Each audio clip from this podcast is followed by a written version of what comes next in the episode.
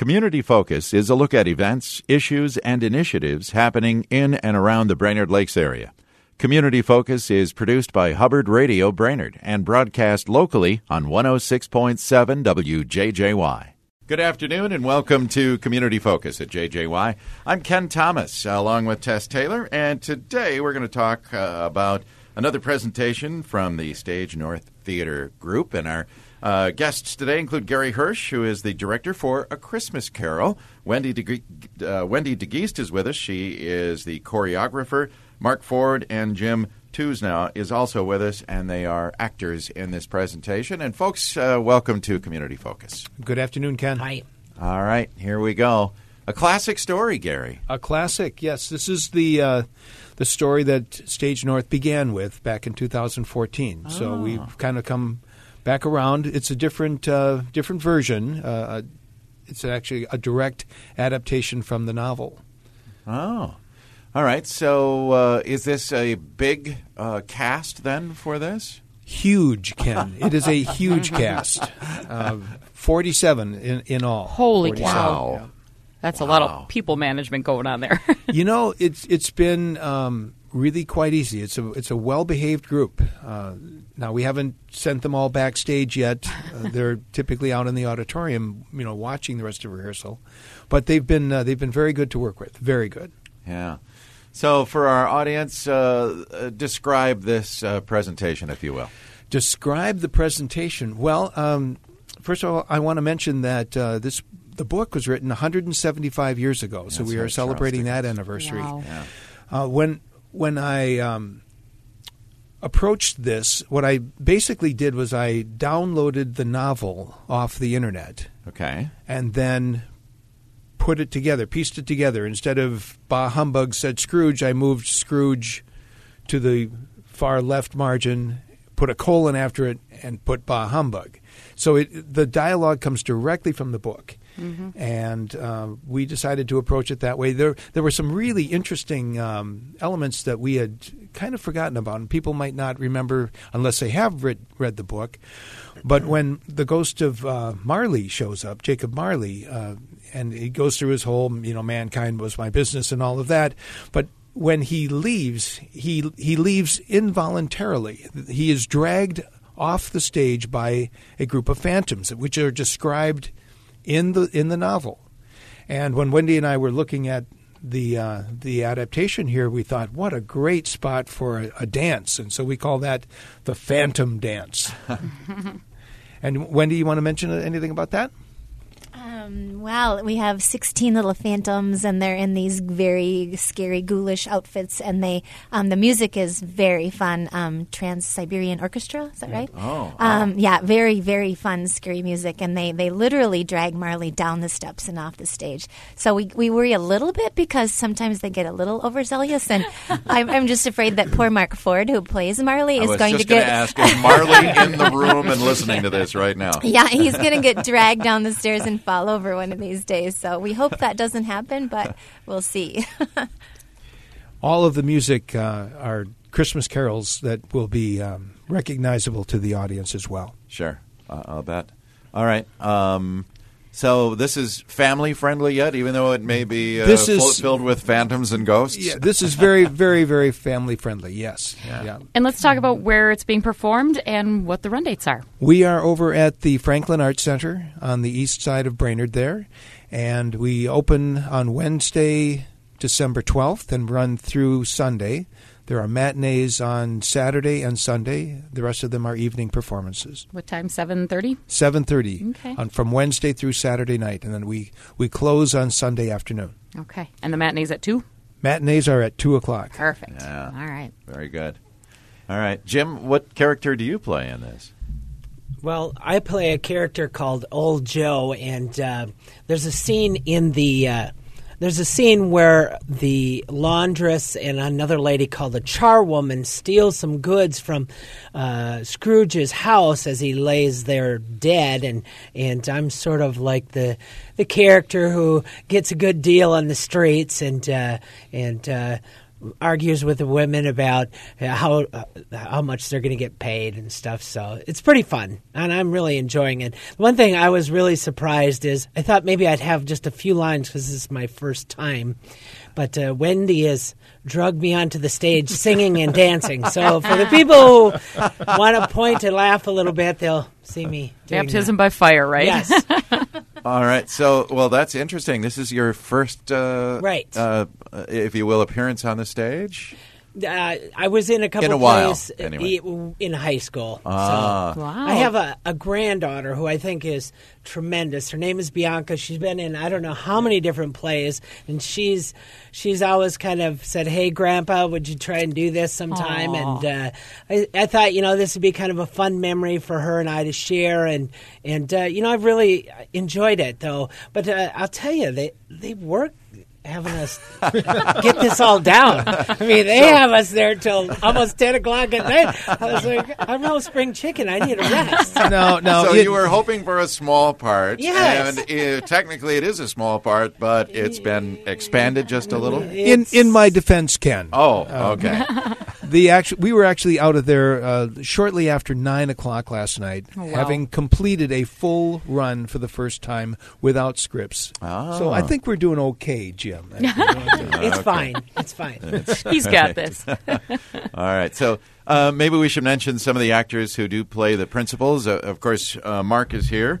Yes, And, and Mark, uh, have you done this play before? Uh, actually, I played Jim's part as Old Joe the last time that we did it five years ago. So yeah, it's uh, that's been interesting. This time, I'm actually will be playing uh, Marley, which Yeah. they mentioned to uh, Yeah. earlier. But unfortunately, normally when they mention my name, I have to scream afterwards. So I thought we probably shouldn't do that for the radio. Oh, give him one.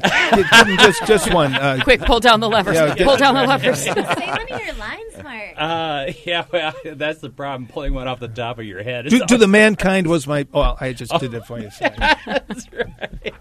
Yeah, but I'm playing uh, uh, Marley's uh, ghost, and uh, a really, really fun, fun role. So it's really good. And uh, the Scrooge is incredible.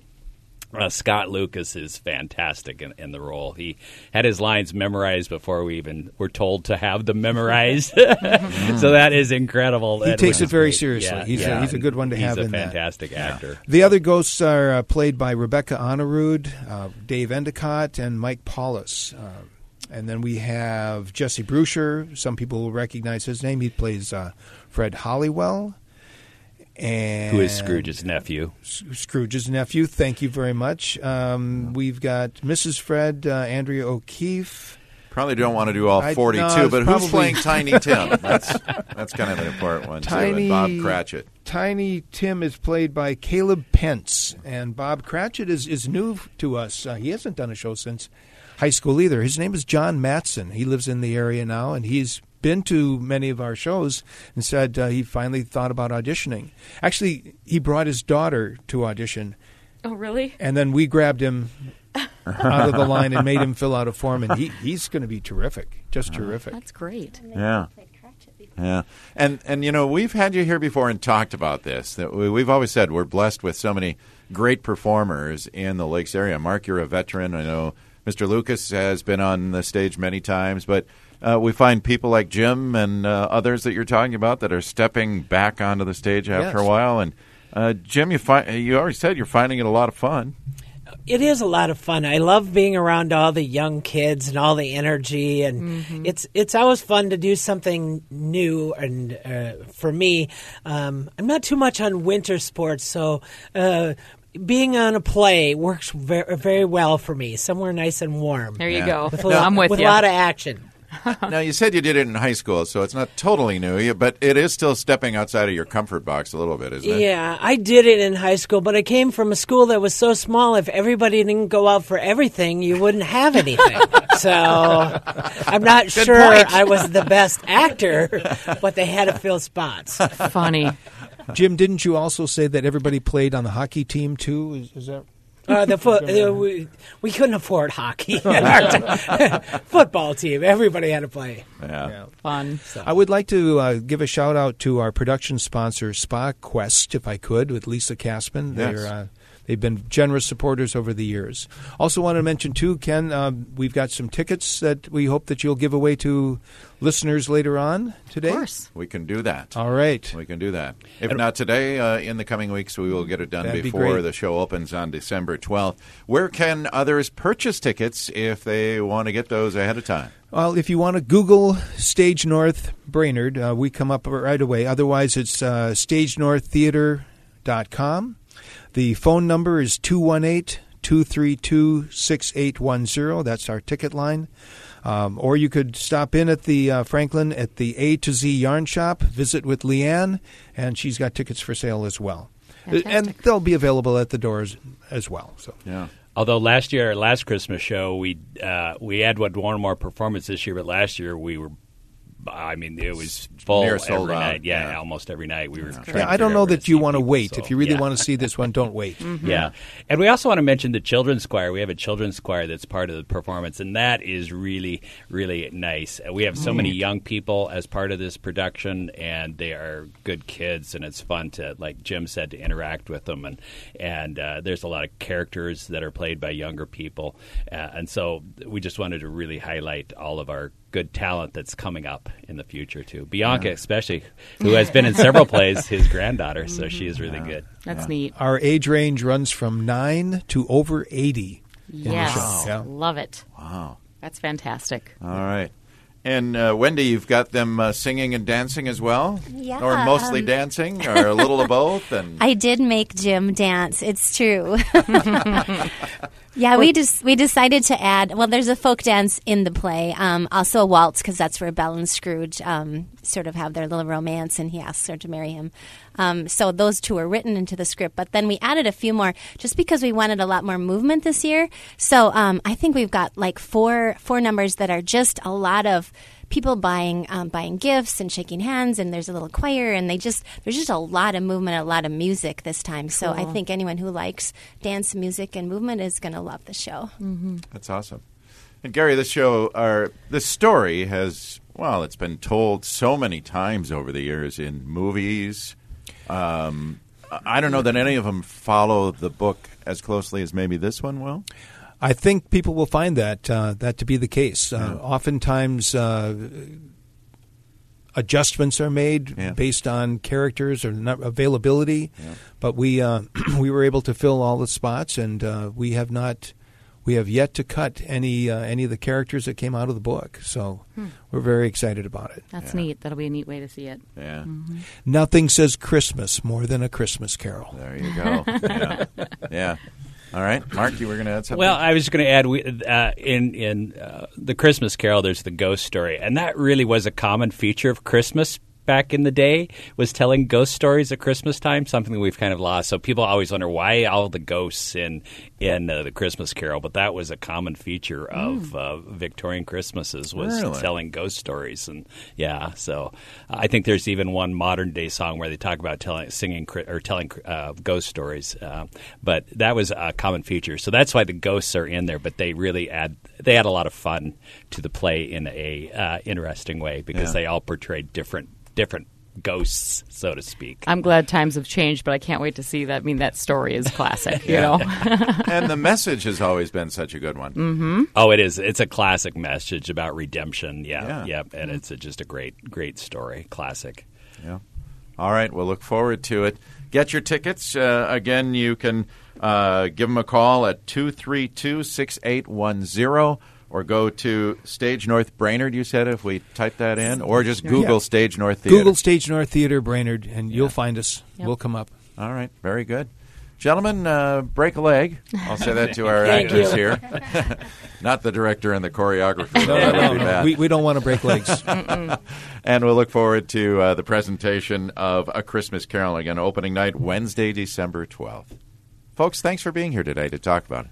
Thank you, Ken. Thank you. All right. Thank you. Our guests today include Gary Hirsch. He is the director of A Christmas Carol. Wendy DeGeest, the choreographer. Mark Ford and Jim Tuzno are the uh, are actors in the play. I'm Ken Thomas, along with Tess Taylor, and that is today's edition of Community Focus. We also remind you that you can listen to Community Focus anytime. Just go to our website at 1067wjjy.com.